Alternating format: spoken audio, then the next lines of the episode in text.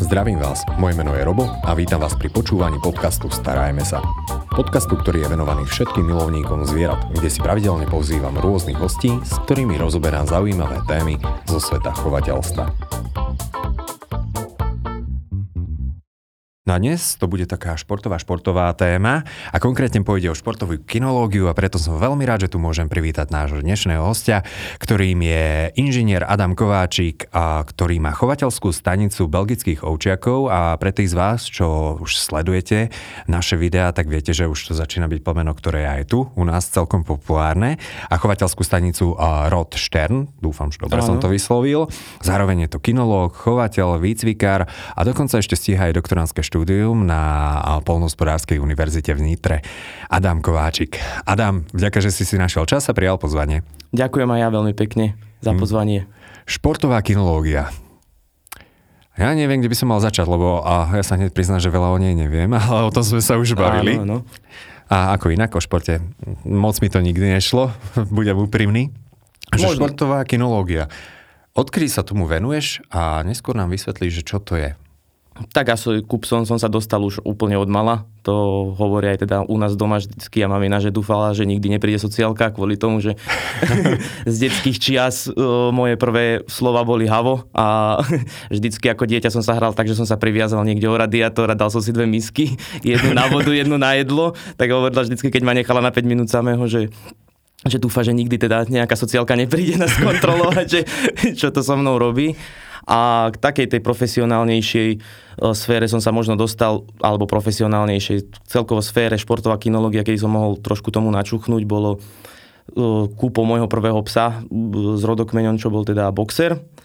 Avšak už na takej úrovni profesionálnejšej trošku to asi išlo od tých 18 rokov, kedy mhm. som, kedy som e, po seminári zo športovej kinológie sa dostal do dobrej skupiny ľudí, kde som mohol pričuchnúť už aj k pretekárom a už aj teda k tomu, čo tá športová kinológia všetko obnáša. Uh-huh. Takže prvý bol boxer. Prvý bol boxer, áno. To je super, lebo ja som zastanca toho plemena samozrejme.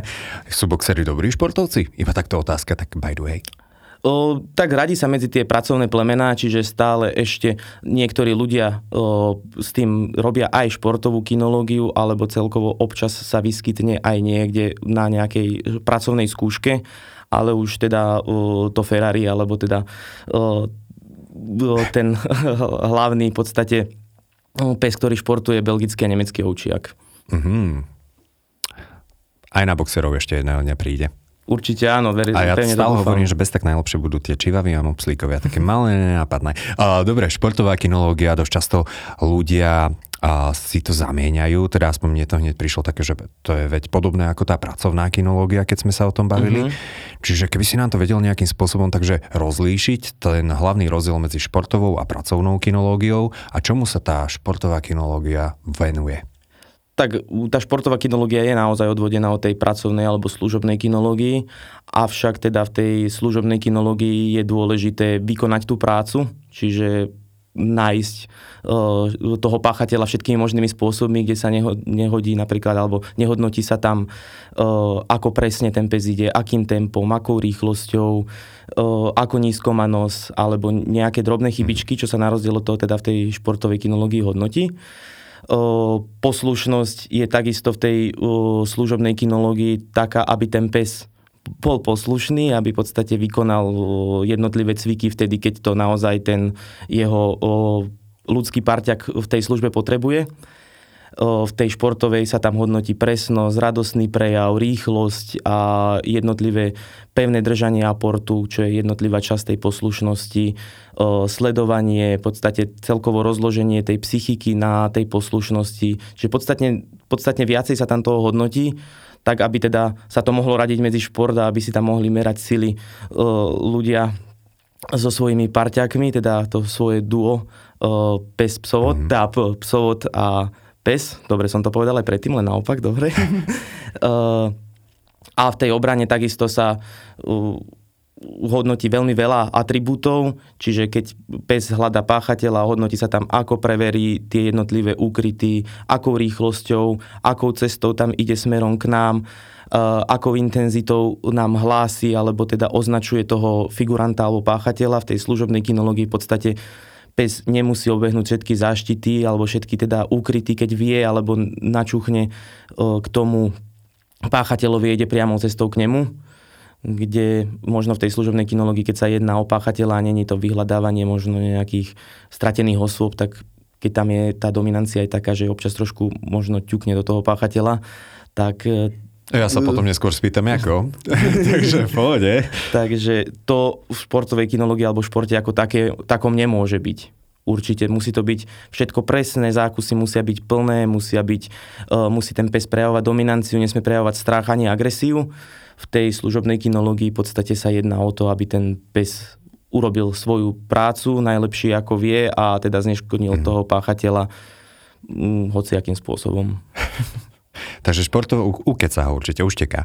A športová kinológia je teda že viac taká o detailoch. Áno. O presných, takých tých vyšperkovaných záležitostiach, ktoré Presne. sa teda učia. A veľmi sa tam hodnotí aj prejav, čiže aby ten pes to fakt, že robil rád, čo v tej služobnej kinológii niektoré uh, veci nie, že by test robil nerád, ale niektoré pre ňoho v úvodzovkách povinná jazda, že dobre, sadnem si, dobre, lahnem si, keď to odo mňa chceš, ale v tej športovej kinológii ten pes sa musí tešiť aj z jednotlivých tých cvikov, každého jedného. A toto sa aj zvlášť hodnotí. Áno, jasné. Každý jeden uh, cvik je samostatne hodnotený, celkový prejav je hodnotený, takže všetko podstate odkedy nastupí ten psovod so psom na plac, tak všetko sa tam hodnotí. Aj e, vystupovanie, všetko. Mm.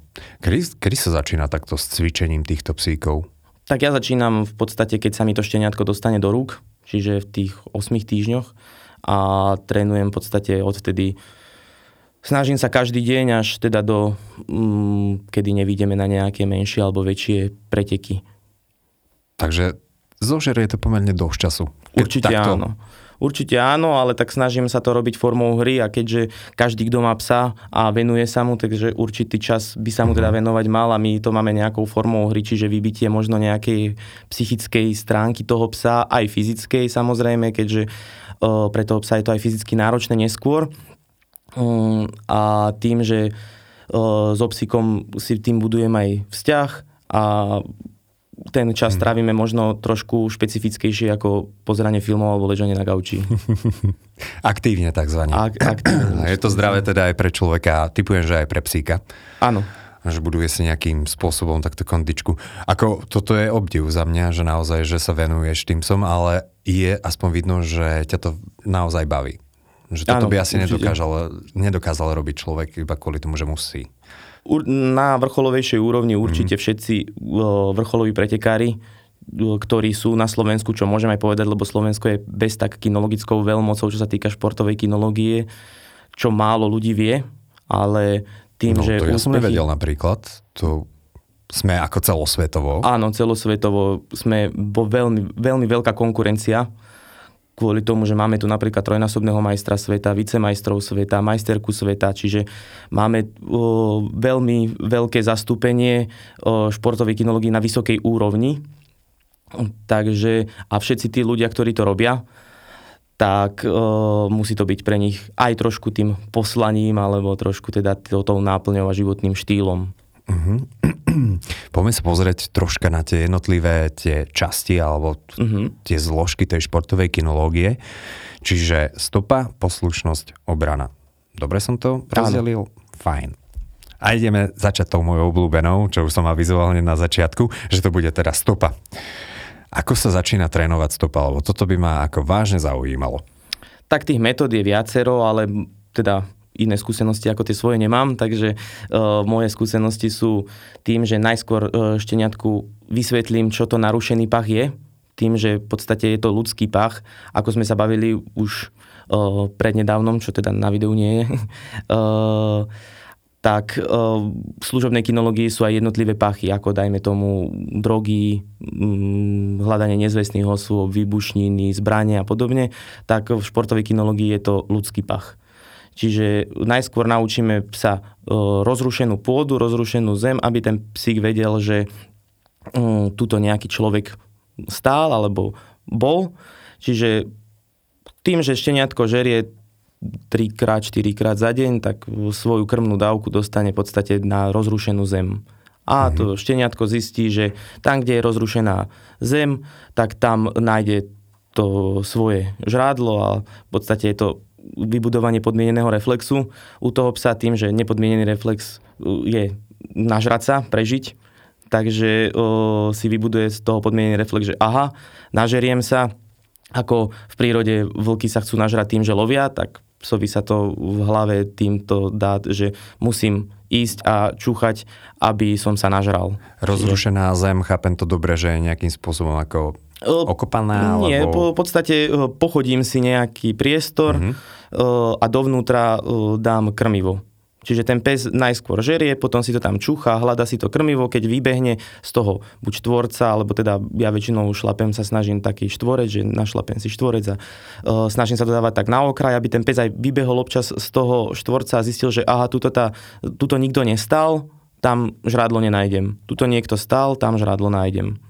Mm-hmm. Čiže na štýl takýto a neskôr je tam tých krokov viacej, až ten pes v podstate sa dostane na úroveň uh, dajme tomu v tej medzinárodnom skúšovnom poriadku IGP-3, kde už ten pes musí očúchať každú jednu tú šlapotu, ktorú ten šlapač uh, našlapal, musí presne lemovať uh, jeho smer, keď mení smer niekoľkokrát, čiže urobí 90 stupňový lom, nazývame to lom, keď zmení smer o 90, od 90 stupňov a po, počas toho kladenia stopy zo seba zhadzuje tri predmety, ktoré sú dopredu dané, aj, aj materiál, aj veľkosť.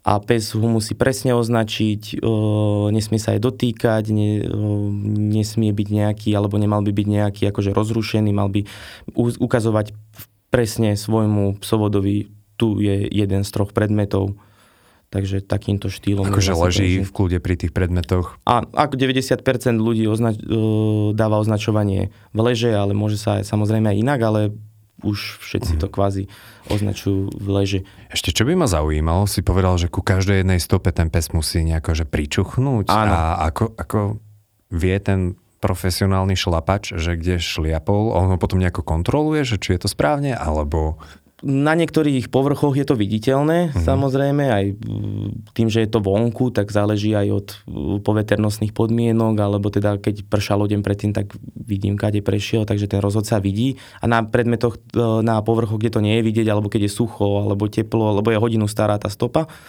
tak tam, kde to nie je vidieť, tak zhruba vidím prácu hlavy toho psa, že viem, že koľko od seba človek zhruba šlape, že tá krok od kroku a vidím prácu hlavy, že ide z ľavej do pravej a vidím, že ide presne a presne ten pes ide 90 stupňov zálomí, že očuchne nikdy sa to nedá úplne na 100%, lebo je to na 10 metrov dlhom voditku, čiže niekedy tá jedna šlapota alebo takto, tak to nevidí. Aha. Ale celkový ten dojem a prejav hmm. toho psa, že načuchne každú jednu šlapotu, je vidieť.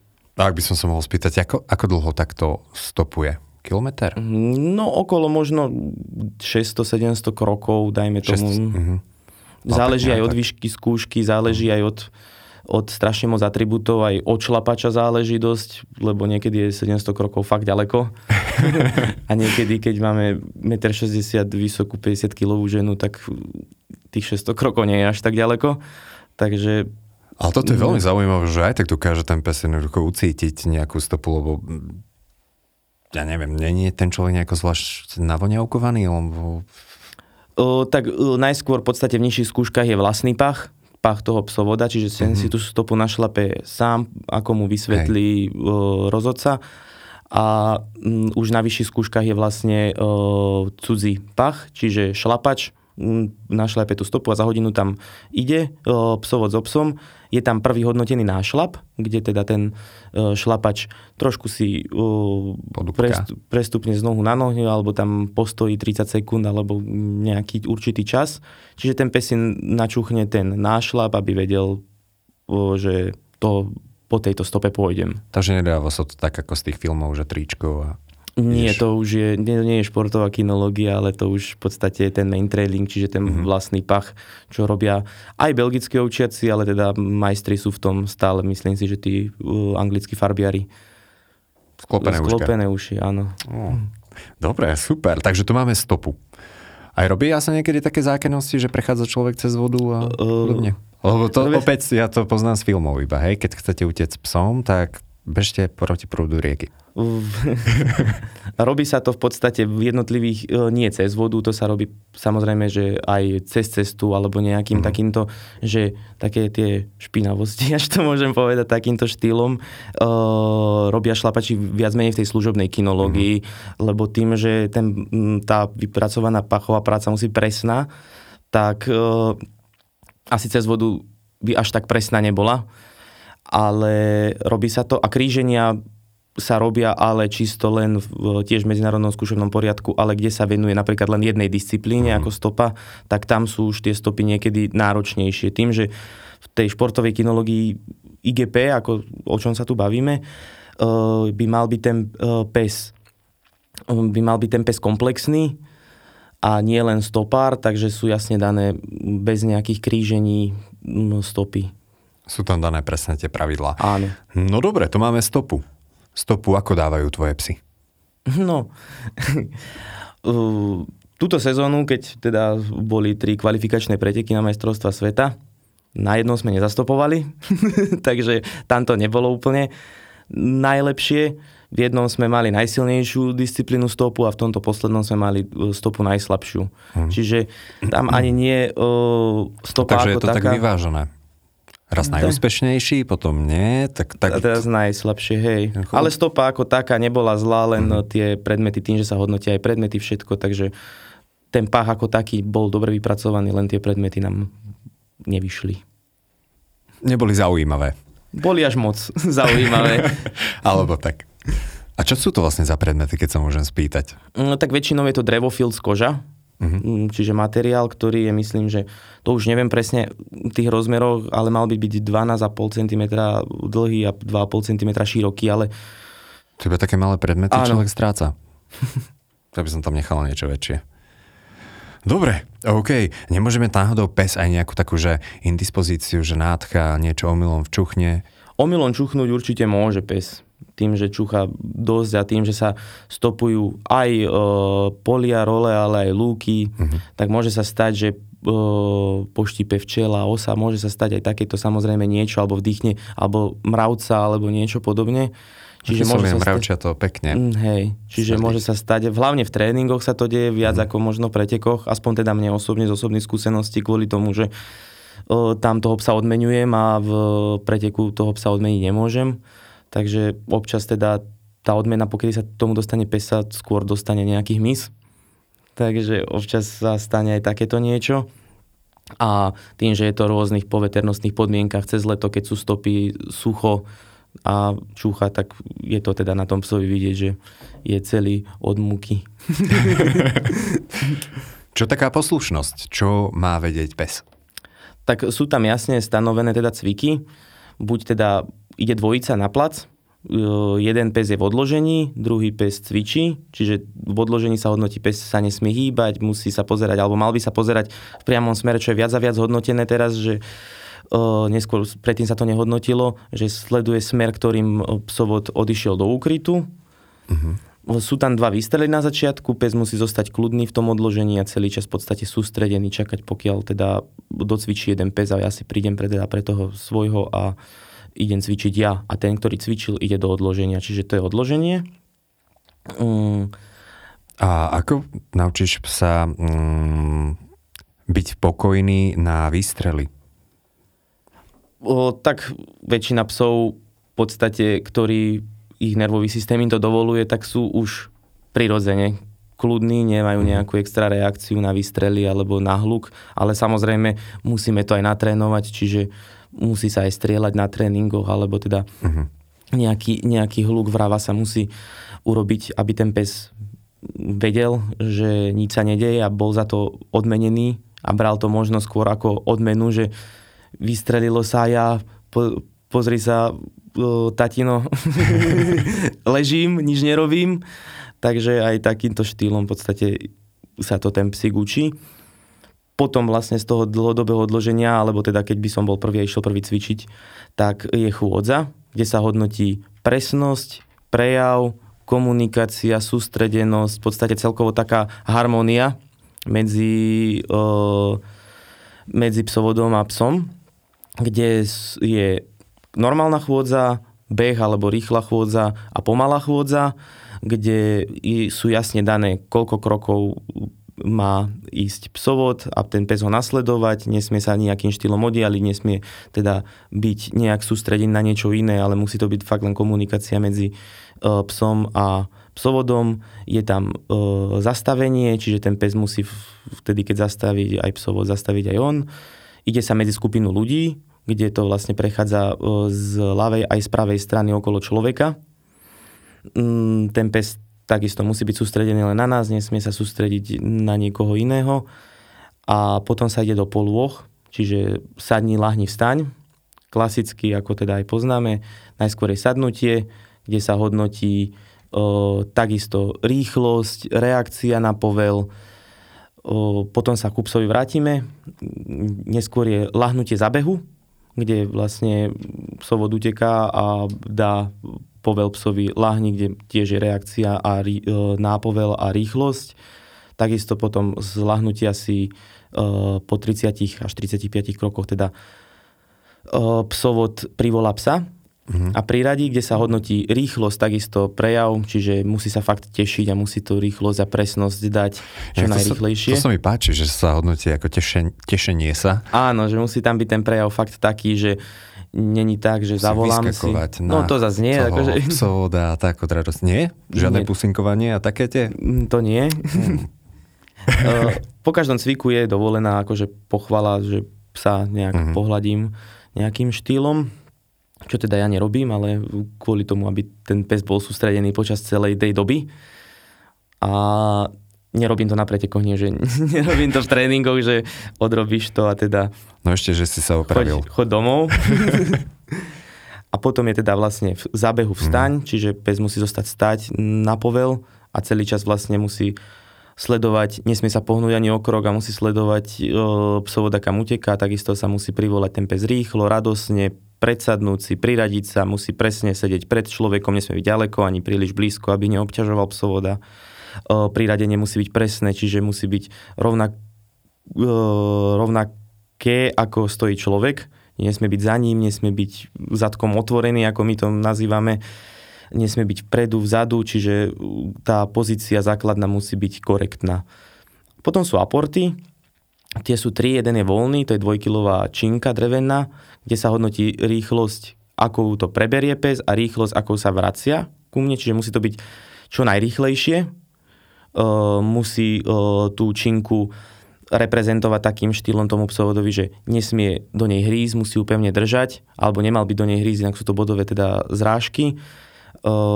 Na povel teda pusť, činku musí ochotne pustiť, priradí sa, neskôr sa ide na teda na prekážky, kde je 650 gramová činka, jedna je meter vysoká prekážka, a tzv. aj metrovka, kde sa nesmie dotknúť prekážky, musí vlastne zdolať ju tam aj naspäť, takisto sa hodnotí to isté, čo aj na voľnom aporte, čiže držanie, rýchlosť a potom je tzv. Ačko, ktoré by malo byť, myslím, že 1,90 m vysoké v písmene A, čiže pes uh, prekonáva stenu tam aj späť takisto tou rýchlosťou.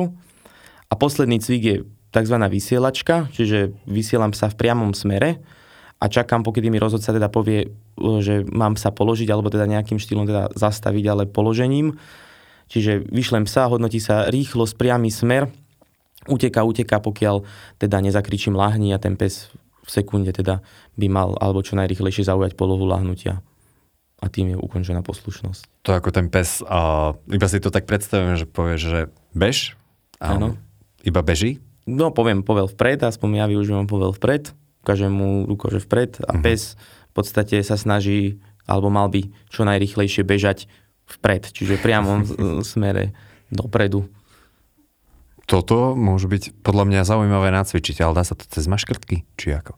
Dá sa to cez maškrtky, ale ja tam dávam väčšinou väčšie odmeny tým, že sú to pracovné psy, ktoré majú určité nejaké vlohy vrodené, tak tam dostanú buď loptičku, alebo teda rukav možno, ktorý poznajú z obrany, alebo nejakým štýlom e, nejakú odmenu, mm-hmm. ktorú majú radšej, čiže ktorú, ktoré to odmeňovanie je také aktívnejšie, že ten pes sa na tú loptičku naozaj teší a vie, že tam niekde je. Takže uteká radosne si ju vziať, aj keď teda na tom preteku tam není. Troška ošidené, ale... Áno. Naučil sa. Posledné, čo si spomínal, je obrana. Áno. A je, dával si to aj ako posledné, lebo je to najťažšie? Najnáročnejšie? Tak ono na, na skúškach, uh, ako pre, pre koho? Pre určitých psov alebo pre určitých psovodov je najnáročnejšia každá disciplína iná. Tým, uh-huh. že mhm. teda uh, po našom poslednom výkone to môže vyzerať, že najslabšia naša disciplína stopa.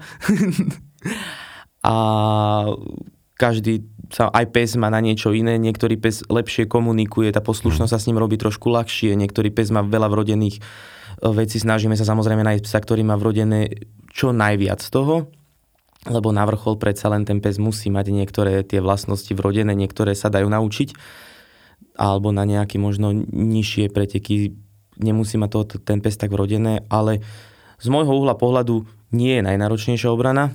My spolu teda s môjim parťakom uh, ho máme možno aj najradšej, lebo má to srdiečko na tej obrane, čiže je tam cítiť, že ho to veľmi baví, až na to teda, že niekedy je ju trošku ťažšie ukočírovať. uh, a v podstate dal som to v takomto slede za sebou, lebo v takom slede mm. sa aj na skúškach idú disciplíny jednotlivé za sebou. No dobré, a poďme teda na tú obranu. Mm-hmm. V čom to spočíva? To je to, kde ten pes skáče na toho figuranta? Áno, na toho figuranta, hej, hej. A ho. Kde to teda vyzerá možno pre tú Inak to vyzerá strašne brutálne, lebo toto podľa mňa pre tých figurantov to musí byť strašné, lebo to, ja som ti to hovoril aj predtým, že voči mne, keby sa rozbehol nejaký pes a ceril by na mňa zuby, alebo štekal, tak ja zdrhám preč. Mne je to úplne jedno, to je najprirodzenejšie, čo by asi človek spravil. Hej, hej. Tak je to šport, čiže väčšina psov to má tak, že ten rukav je pre neho alfa omega, ale samozrejme môžeme natrafiť na takého, pre ktorého to nie je alfa omega, a samozrejme, ale v tom športe by to ten pes chce v podstate ten rukav ako prioritu. Mm-hmm. Čiže až tak často sa nestávajú nejaké zranenia alebo niečo, že by ten pes až tak často to neznie, že také malé niekedy percento. Sa, niekedy sa samozrejme stane, ale na vrcholovom športe, samozrejme. No. Takže, takže Sklada sa tiež z nejakých tých cvikov, kde sa hodnotí viacero atribútov. Najskôr je tam teda 6 e, makiet, kde ten pes ich musí rýchlo, presne obiehať, čo naj, najrýchlejšou cestou sa snaží dostať k nám a musí kvázi tú, tú maketu lemovať, čiže nesmie vyletieť a veľkým oblúkom brať tú maketu, ale snaží sa čo najpresnejšie a každú jednu tú maketu preveriť, čo znamená pozrieť sa do nej, či tam náhodou niekto nie je, aj keď teda na skúškach alebo pretekoch je vždy tej poslednej a ten pes to trošku aj tuší. ale a tak, neskráti si to nikdy. Niekedy sa stane a samozrejme preto je tam tá bodová zrážka, že by tam chcel byť Ja by som skôr. mu pridal práve za to, že mu to hneď doplo. A... No dobre, tak nájde teda toho človeka. Nájde toho človeka a musí ho označiť. To znamená, že musí aktívne štekať, musí vzbudiť určitý rešpekt, dominanciu, aby ten páchateľ, čo je teda odvodené z tej služobnej kinologie, nemal chuť moc sa hýbať, utekať. Čiže označí ho tomu psovodovi, prídem, čakám na rozhodcu a musím si teda psa od toho figuranta odvolať čo takisto sa hodnotí, kde presne si sadne, nesmie byť predu vzadu, tak ako sme si to hovorili v tom základnom postavení aj v poslušnosti. Mm-hmm. Čiže povel ku mne k nohe, čo znamená, že ten pes v sekunde, ako povel poviem, sa musí dostať najrychlejšie v rámci možnosti, ako vie ku mne, zaradiť sa a čakať teda, čo bude ďalej. To znamená, že dám si figuranta vystúpiť, čiže on vystúpi, postaví sa na určitý bod a ja dám psa strážiť, čiže prejdem si na určitý bod, kde ho položím, pes leží a sleduje, či sa teda figurant pohne. Keď, keď sa figurant pohne, tak ten pes zakročí, to znamená, že teda kusne do toho rukavu a kde by mal teda prejavovať známky dominancie, čiže to znamená, nemal by sa báť, nemal by byť nejak prehnane agresívny, ten zákus by mal byť fakt, že plný, že cel, celú tú tlamu, celú tú tlamu sa snaží ten rukav zožrať, ale musí stále v podstate pevne držať. Mm-hmm. Nesmie tam prekusnúť, nesmie sa zrazu chytiť niekde inde, nesmie to povoliť a musí aktívne s ním bojovať. To znamená, že ako náhle ten figurant uteká, ten pes sa snaží mu tú cestu čo najlepšie znemožniť. E, zastaví, potom je pustenie, čiže na môj povel pes pustí.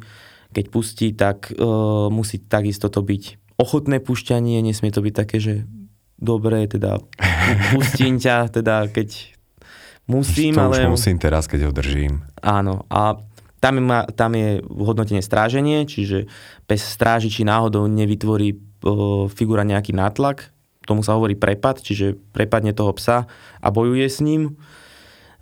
Za, takisto sa zastaví, figurant zase je pustenie, ktoré musí byť aktívne. A potom nasleduje teda doprovod, ktorý poznáme zadný a bočný. Ten prvý nasleduje teda zadný doprovod, čiže som niekoľko krokov za figurantom, pes musí lemovať moju nohu, musí kráčať tak ako na chôdzi, ale sledovať pritom páchateľa, či náhodou sa nepokusí o útok alebo útek a v podstate sprevádzame takisto odvodené možno aj z tej služobnej kinológii, kedy sa teda sprevádza nejaký páchateľ a ten pes musí iba dávať mm. pozor na to, či sa niečo nestane, čo sa teda stane. A ja sa tak troška spýtam, to bolo to ťuknutie do páchateľa? To nebolo to ťuknutie do páchateľa, to nebolo, to teda ten útok, keď náhodou, čo sa teda mm-hmm. stane, že ten uh, figurant prepadne mňa so psom, teda otočí sa, nejak e, kladie odpor, tak uh, ten pes musí zakročiť, nie ťuknúť, ale musí fakt, že zakročiť zase plným zákusom, mm-hmm. plnou rýchlosťou a uh, reakcia musí byť teda ukázať tú svoju dominanciu voči nemu, kde ho potom zase pustenie, bočný doprovod, čiže odoberiem zbraň figurantovi, postavím sa vedľa neho a idem za ne zbraň a figuranta rozhodcovi kde ten pes takisto musí sa držať pri mne, ale popri tom sledovať páchateľa, či nebude chcieť utekať, teda figuranta, alebo teda prepadnúť nás. Odozdáme zbraň a ideme teda na tzv. kontrolák, Čiže v podstate je to dĺžka ihriska, to som aj zabudol povedať, že sa to 90% teda pretekov koná na futbalových ihriskách, čiže to je myslím, že 100x60 metrov rozmer. Futbal som nikdy neholdoval, takže sa prizná, že to netuším. Ale je to, to veľká vieme. plocha, ja si veľká to viem predstaviť. Plocha, áno. A tam je už v podstate protiútok na celú dĺžku toho ihriska. Čiže vybehne druhý figurant a s nejakým nátlakom, pokrikom teda snaží sa zahnať a ja púšťam sa proti nemu vlastne a takisto je tam pustenie, prepad, pustenie, prídem si, ten pes celý čas tých pustenia musí aktívne strážiť a zanesiem tým bočným doprovodom aj toho druhého, teda figuranta rozhodcovi. Mm-hmm. A to je vlastne absolvovanie celého toho preteku. No, no absolvovanie celého preteku. Ja iba toto, keď som si predstavoval, že ako by som to mohol toho psa naučiť a ako dlho to je treba cibriť, aby si to vedel všetko pospájať do jedného, tak to bude celkom zaujímavé. A my už sme mali a jeden podcast o belgických ovčiakoch. Mm-hmm. A to bolo, že belgické ovčaky existujú také tie a, výstavné formy alebo exteriér. Exteriérové, áno. A rovnako tak potom existujú pracovné formy. Takže typujem, že ty budeš mať tú pracovnú formu. Určite áno. OK, a typujem, že je to troška aj späté s tým, že si spomínal pri poslušnosti, že ten pes musí byť taký, že prirodzene kľudný. No, pre, nie, že kľudný, skôr ide o tú harmóniu medzi psom a psovodom Čiže tá komunikácia celkovo, aj, aj vydržať v násadení, že mm. v podstate ten pes, keď je pracovný, čiže pracovná línia, tak je o to odvodené, že chce viacej pracovať. Mm. Určite. Takže to znamená, že celá, celá tá poslušnosť, pokiaľ tam je, tak ten pes musí mať rozloženú tú mm. psychiku a tie sily počas celého. Nie, že baví ma to chvíľku a poďme teda na výstavu. Hej. Takže Takže takýmto štýlom. A toto je možno aj fajn tak, že spomenúť, že presne tie plemená, čo boli pre niečo vyšlachtené alebo na niečo určené, že tú líniu, čo si spomínal, tá pracovná, že možno máte lepšie predispozície. Áno, určite. Tým, že musí mať veľa vlastností ten pes vrodených, tak uh, určite teda každý vrcholový pretekár ktorý preteká v troj, uh, disciplín, mm. troch disciplínach, volí tú pracovnú líniu. OK, ja mám ešte takú otázku, ako dlho trvá sa toto naučiť? Kedy sú podľa teba takí, že najlepší, čo sa týka výkonu na výstavách alebo na týchto súťažiach? Uh, na výstavách neviem. A, pardon, výstavách. Súťaže, preteky a rôzne uh, tieto iné záležitosti.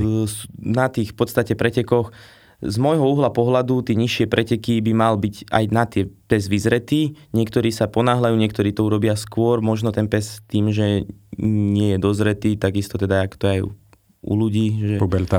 Puberta, myslí si teda, že už v puberte môže všetko tak takisto niektorí možno to uponáhľajú. Ja by som povedal, že tie nižšie súťaže alebo nižšie skúšky absolvovať, lebo takisto musíš absolvovať niekoľko skúšok, pokedy sa dostaneš alebo pokiaľ sa dostaneš e, k tomu najvyššiemu stupňu, ktorom sa preteka teda na svetovej úrovni, čiže sú aj majstrovstva sveta, e, by mali byť možno nejak, mm, keby sa postavil prvýkrát na ostrý pretek alebo ostrú skúšku, možno aspoň tie 2,5 roka z môjho uhla pohľadu, pokiaľ to nie je mm, skúška nejakého sprievodného psa, ale už začne byť tá trojdisciplinová mm-hmm. stopa poslušnosť obrana.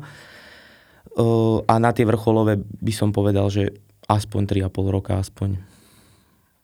Lebo len toto všetko, ja než by som to naučil psa, tak neviem, či by ma to vôbec ešte ako držalo a bavilo, ale či by som mal ja vôbec motiváciu a kde to ešte ten pes. No ale v každom prípade si, si, si priniesol a pre tých z vás, čo nás pozerajú na YouTube, jednu takú, že zaujímavú odmenu, pretože si sa zúčastnil pretekov. Áno. A konkrétne ktoré organizoval, si teraz neviem úplne spomenúť. Čo... Je to bol v podstate pretek, ktorý má už dlhoročnú tradíciu, pretek akože mm-hmm. z Politanu SK Cup. Z Politan, dobre. Áno, ktoré je vlastne výroba teda kinologických pomôcok.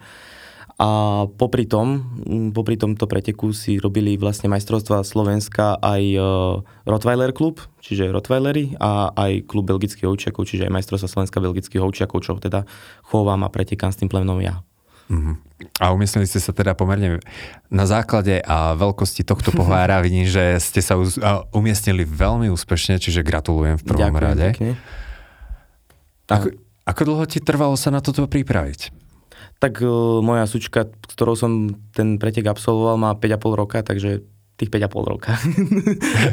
Takže tým, že začínal som mm. s ňou trénovať, je to môj odchov, čiže moje štenia z mojej chovateľskej stanice, čiže od prvého dňa som ju mal, čiže uh, keď išlo od mamy, tak od tých 7-8 týždňoch sme už aktívne začali pracovať na tomto výsledku.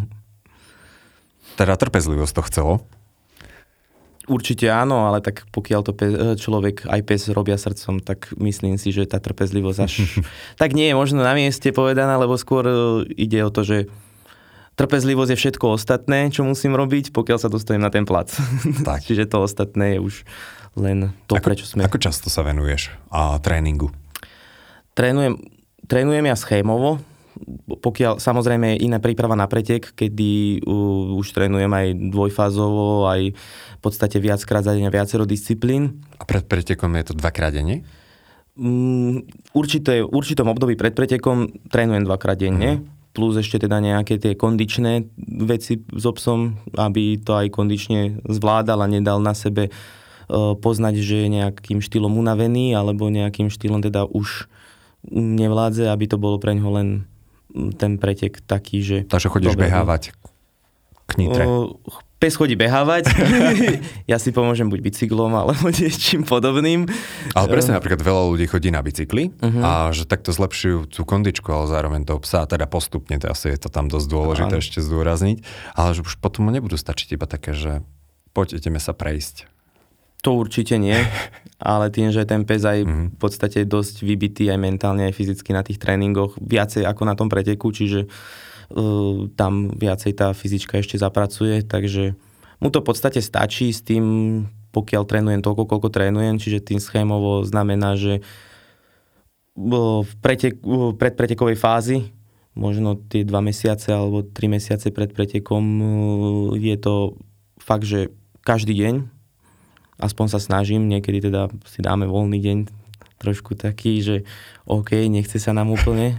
Lebo popri tom ešte zároveň pracuješ, toto je ako za mňa úplne čistý obdiv. Kedy ráno no. stávaš ešte, tak sa spýtam, to je možno lepší ukazovateľ? Tak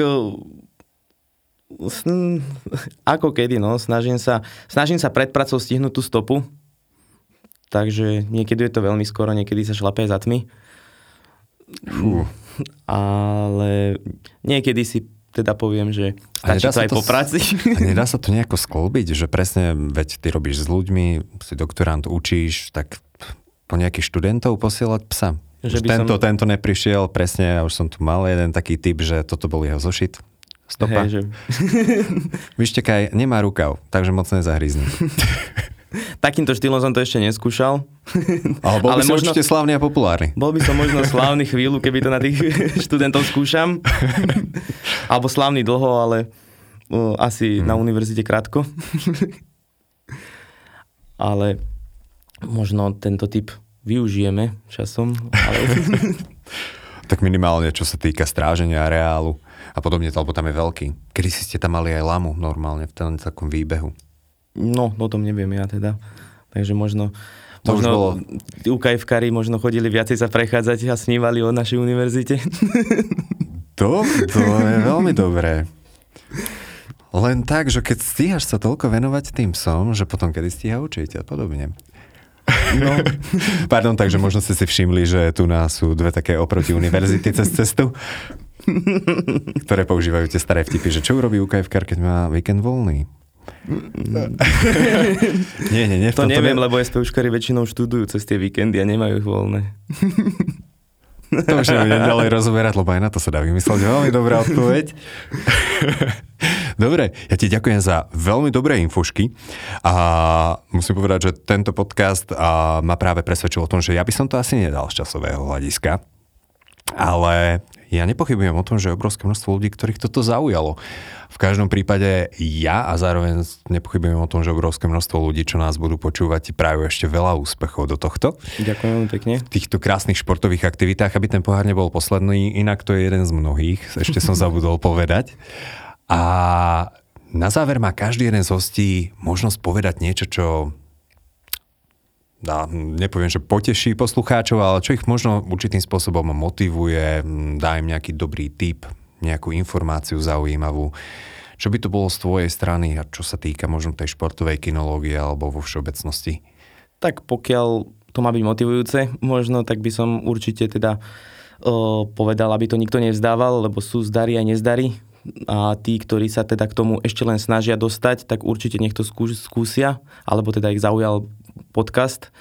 E, určite nech to skúsia, pretože každý si tam nájde to svoje. Každý, e, kto má rád teda štvornohých parťakov, tak e, si tam nájde či už možno záľubu len v jednodiscipl- jednodisciplínových skúškach alebo pretekoch, čo sú stopy, alebo teda tak, ako to teba najviac zaujalo. uh, alebo teda aj v týchto trojdisciplínových a tým, že je to šport ako mm. každý iný a pokiaľ má človek rád aj trošku možno tú rivalitu a tú súťaživosť, tak sa v tom myslím si, že nájde a netreba sa vzdávať a pokiaľ teda je bezradný, tak určite uh, určite rád pomôžem všetkým, keď si ma vyhľadajú niekde na sociálnych sieťach alebo niekde a budú mi chcieť uh, budú chcieť pomôcť odo mňa, tak určite budem ochotný tým, že som sa ja vo veľmi skorom veku dostal k správnym ľuďom, ktorí mi boli vždy ochotní pomôcť, tak určite by som to rád predával ďalej.